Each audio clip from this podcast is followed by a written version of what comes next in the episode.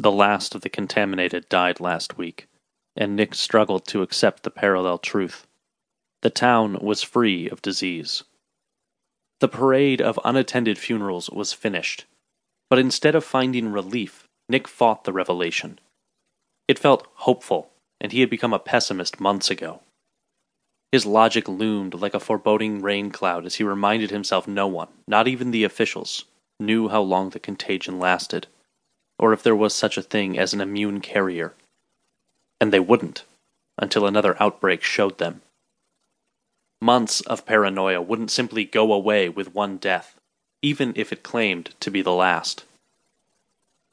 His dueling reaction continued to battle behind his sleepy eyes. A part of him wanted to walk next door, bang on the boarded windows, and shout to the sky with excitement, relief. But the other part of him knew better than to try to contact the neighbors.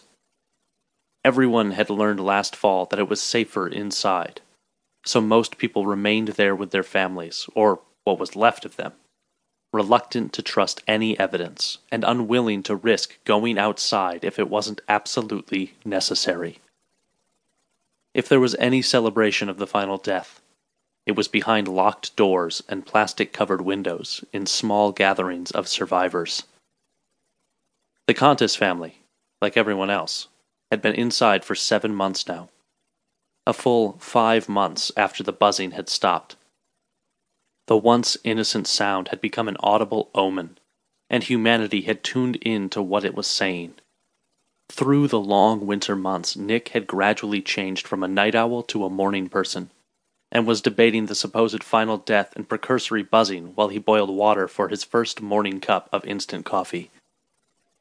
As he pulled the hot kettle from the fireplace, before the whistle woke the rest of the family.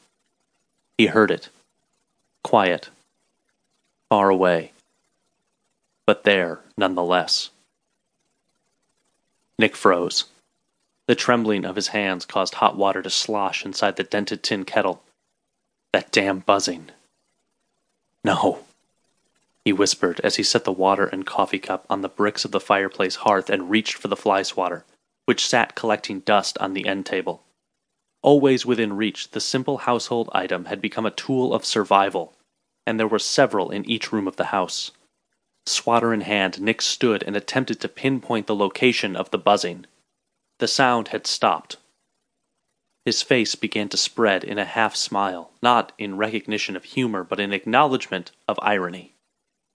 He mentally compared the situation to elusive noises his truck had teased him with over the years Whenever he brought it to the shop or got the tools out himself, the noise would mysteriously stop, making it impossible to locate.